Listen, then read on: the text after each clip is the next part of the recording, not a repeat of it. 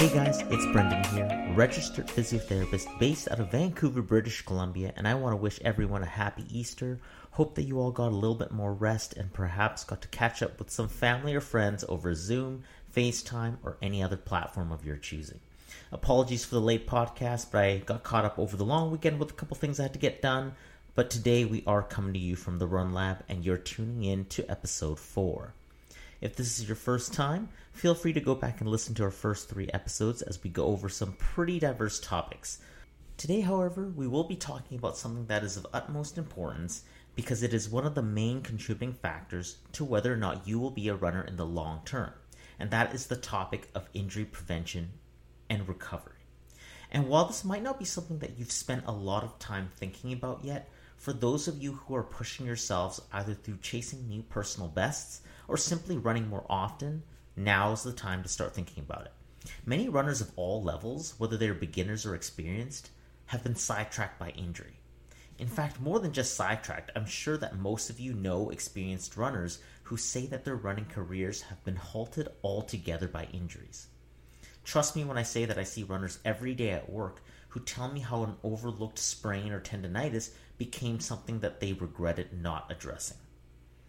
But as always, for those of you tuning into this podcast for the first time, the information presented today is based on research, clinical experience, and my own thoughts and preferences, and is not intended as a substitute for medical advice. So if you're suffering from a specific injury or condition, please seek help from a registered physiotherapist or other qualified health practitioner so that you can be accurately assessed or diagnosed. So, with injury prevention and recovery being such a broad topic, how do we even begin to tackle it? Well, the key to addressing injuries is to recognize that different stages of running put you at risk for different types of injuries. So, today we will be defining those stages and addressing the concerns during each of them individually. In every runner's build up to an event, there is one thing in common, whether your training spans three months or six months and it's that during this build up, you're running higher volume than normal. The benefit of this training program is that you have time time to adjust your distance, time to build up your conditioning, and time to get faster. So if you get injured during this time, you lose that benefit. So, how do you stay healthy during this phase? When you're smack dab in the middle of your season, there's typically a couple of areas where people get injured. The first category is what I call the big three, and the big three covers improper form, improper footwear, and improper conditioning or lack of a strength routine. Think about it. If you're increasing your mileage or your running intensity during this stage of your training and your running form isn't correct, you might start to feel pain and put yourself at higher risk of injury even though you were fine with the form and technique with lighter running volume. This is a really hard thing to correct on your own though, so it's typically recommended to have a running coach or physiotherapist who specializes in assessing running take a look. Keep in mind that running technique uh, or proper running technique for you may not be proper running technique for me.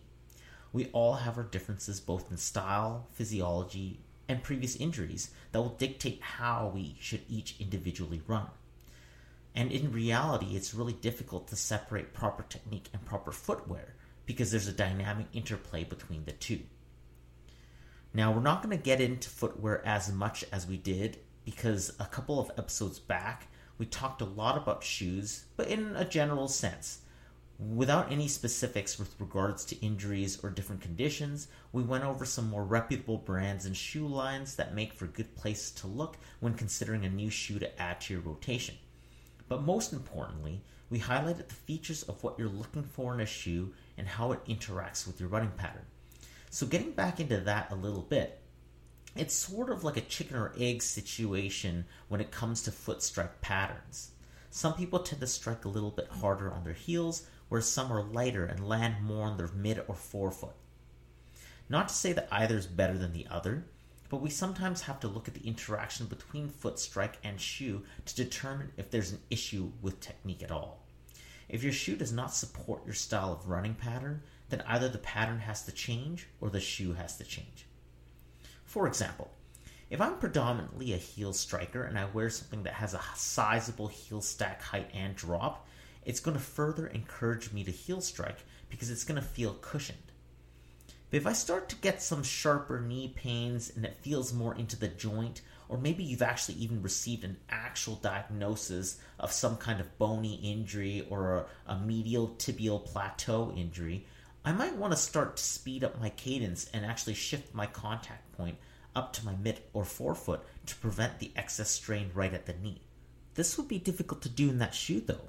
So that's one quick example of how the interaction between running style and running shoe can affect the incidence of injuries.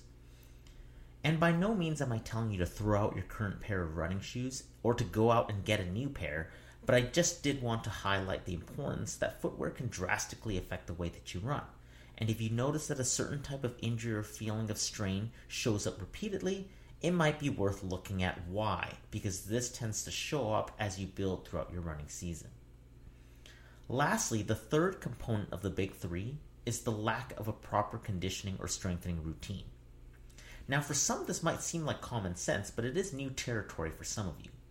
For many runners, the time commitment it takes to run is already a significant investment, but I can't stress it enough when I say that you have to also condition your body to do the mileage that you want to do even if you're a recreational runner and you're sitting there thinking, yeah, but Brendon, I'm not really looking to push or break a personal best or anything, this still applies to you. Because the act of running by nature applies stress to different parts of your body that walking and regular life do not. The more you run and the faster you run, the stress starts to have an aggregate effect that leads to decreased training performance and subsequently increased risk of injury if you do not have the proper conditioning. Now, I know it's a little confusing because some of you might be sitting at home right now thinking that conditioning is the same thing as endurance. And you're not completely wrong, but endurance is just a very general term, right? Endurance of what? When we generally talk about endurance, we tend to think of our body's ability to sustain an activity. But when I talk about conditioning, I'm getting to specifics. I'm talking about conditioning your Achilles tendon to handle the increase in forefoot striking during faster intervals. I'm talking about conditioning your quads to cushion the impact of ramping up your mileage leading up to your first marathon. Depending on what your goals are, it might not be enough to just run more in order to get better at running. But why is that? When you run more, you do get more functional practice and your running will improve.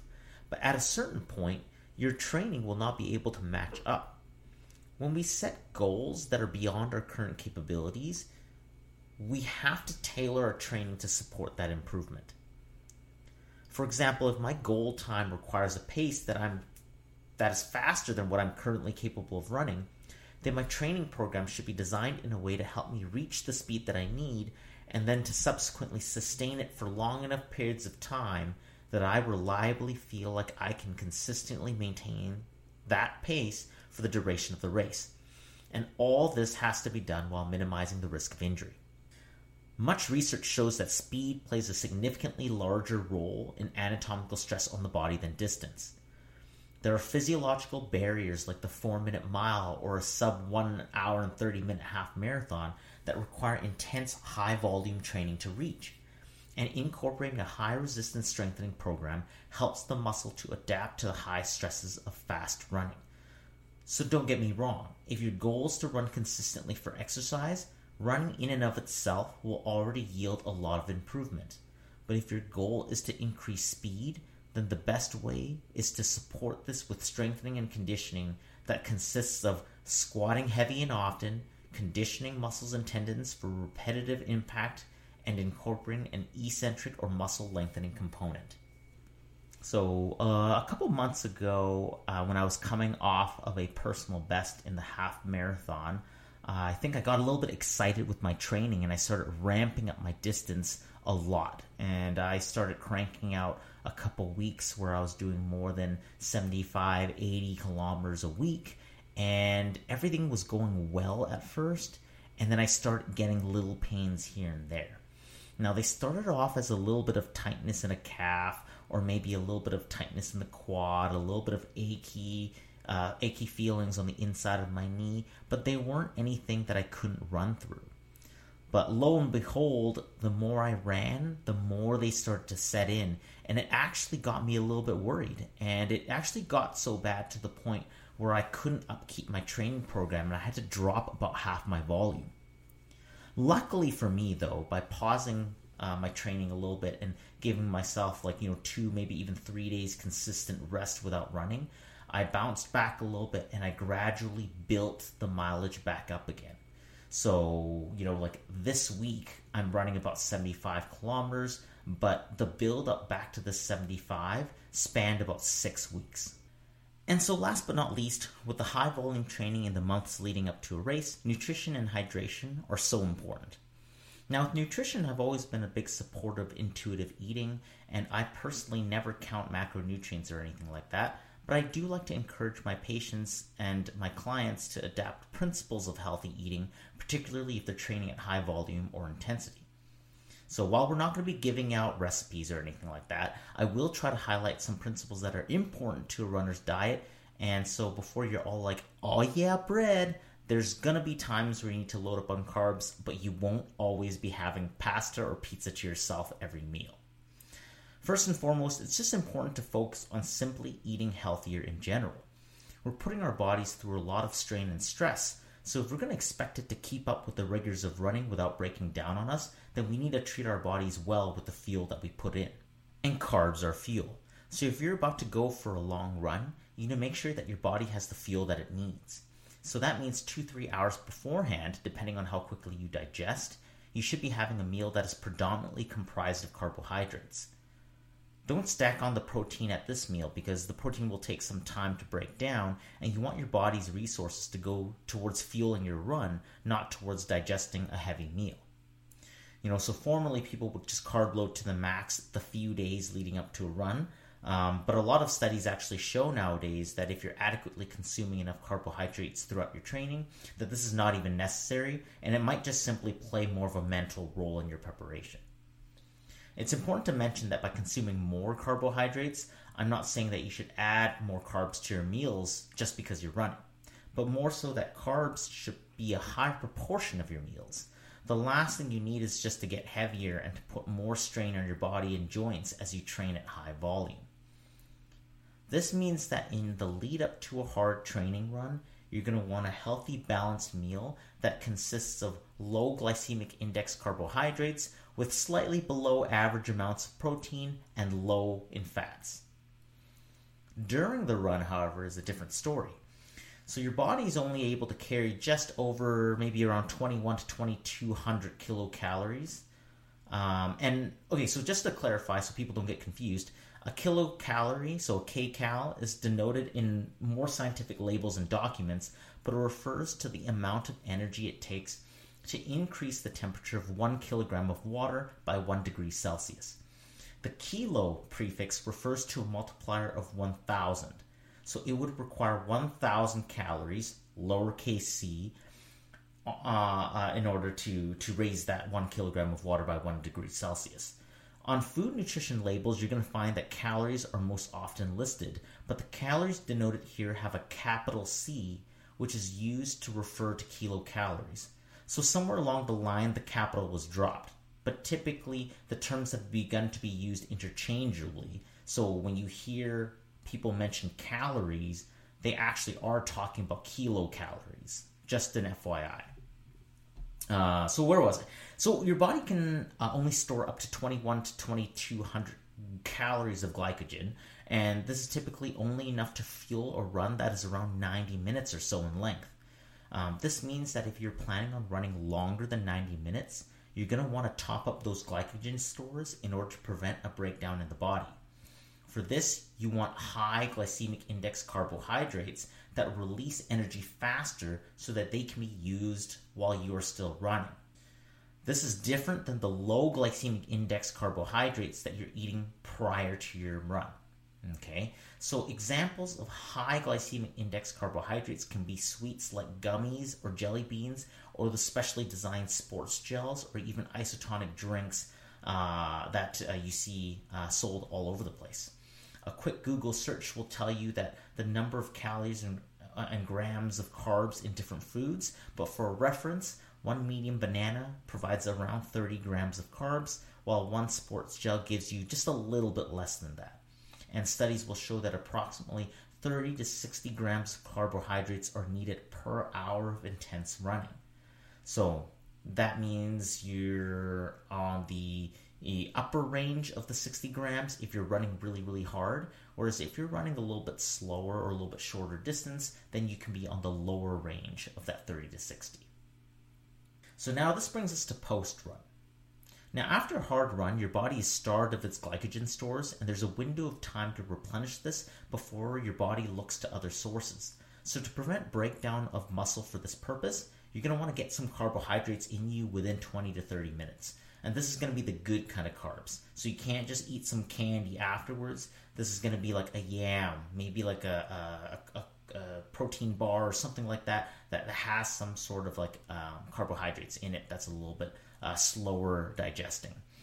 Um, after that, then you can source out a full meal that includes protein uh, within one hour. With regards to water intake, this is where we're going to ruffle some feathers because, contrary to popular belief, more water is not necessarily better. Now, we're probably all very familiar with the dangers of not taking in enough water, but a lesser known risk is when you take in too much water.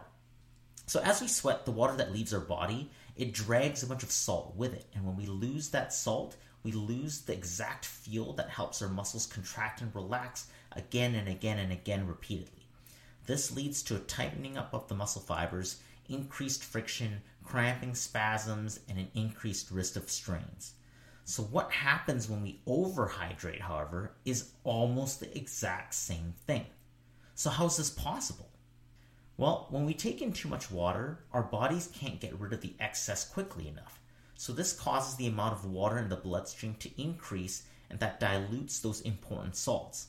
So, relatively speaking, it's eerily similar to losing those salts to begin with.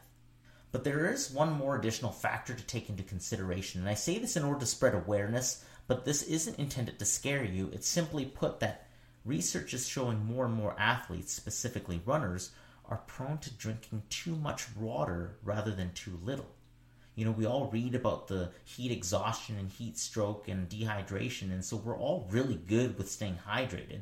Uh, and when the water volume in our bloodstream increases, the body tries to compensate by drawing it into nearby cells in the body, and this can actually cause them to swell up.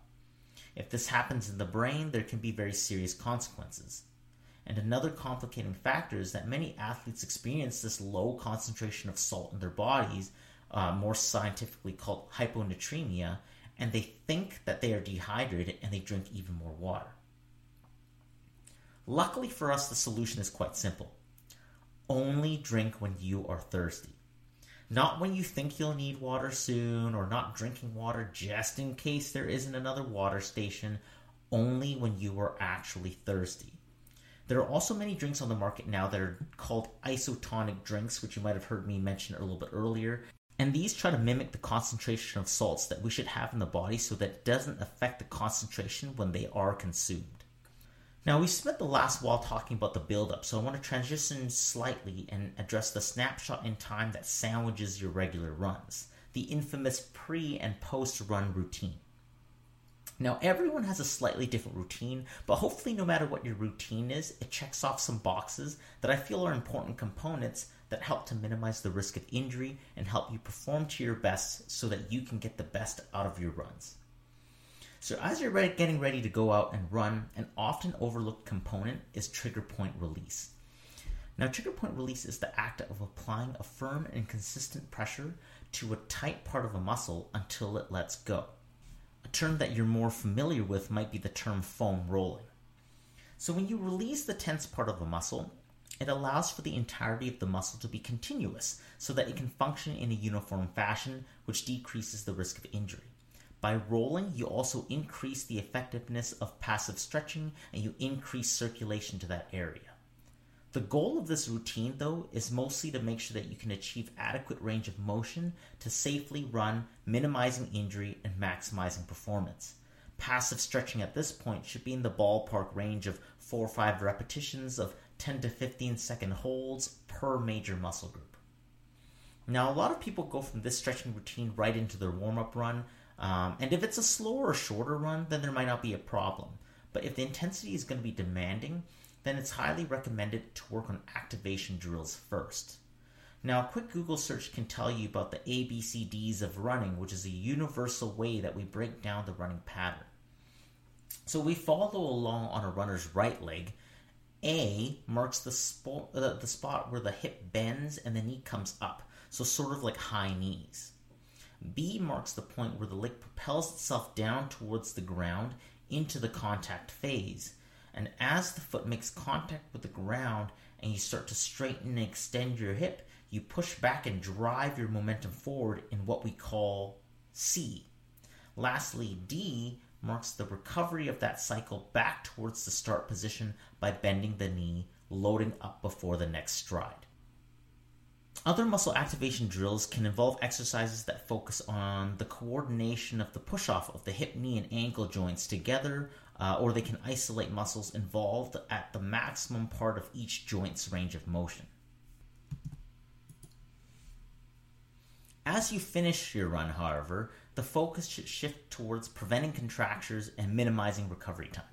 So most of your time post run should be dedicated towards prolonging your passive stretches, so somewhere along the lines of 2 3 repetitions of 30 to 40 seconds and calming down inflammation if there is for example visible swelling or redness. Ensuring that you have a proper cool down also ensures that the circulation slowly returns to baseline levels, which is better for the clearance of waste products that are produced during running uh, whereas if you stop abruptly, this encourages the pooling of blood, which prolongs the recovery process, increases uh, the soreness that you feel the day after, and just makes it harder for you to stick to a consistent training program. And there you have it. I do hope that today's podcast has shed some light with regards to injury prevention and recovery tips and tricks for you. And in closing, there are likely many components here that you do practice in your own run training but probably also some components that you don't. And while no one is going to be perfect, my hopes are that by making you aware of these deficient areas, you can spend more time targeting them and filling in the gaps that cause the small aches and pains that are precursors to more severe injuries. As I was mentioning at the beginning of the podcast, many experienced runners wish that they could have addressed these issues earlier to avoid the headaches of chronic injury. So learn from the mistakes of others and remember to always listen to your body and deviate from your plan if you need to. After all, improving as a runner is a marathon and not a race. And that's all for now, folks. Thanks for tuning into the Run Lab. My name once again is Brendon Ip, and I'm first and foremost a runner and registered physiotherapist based out of Vancouver, British Columbia. If you ever have any questions, comments, or concerns, feel free to email me at info at ip-physio.com. Until next time.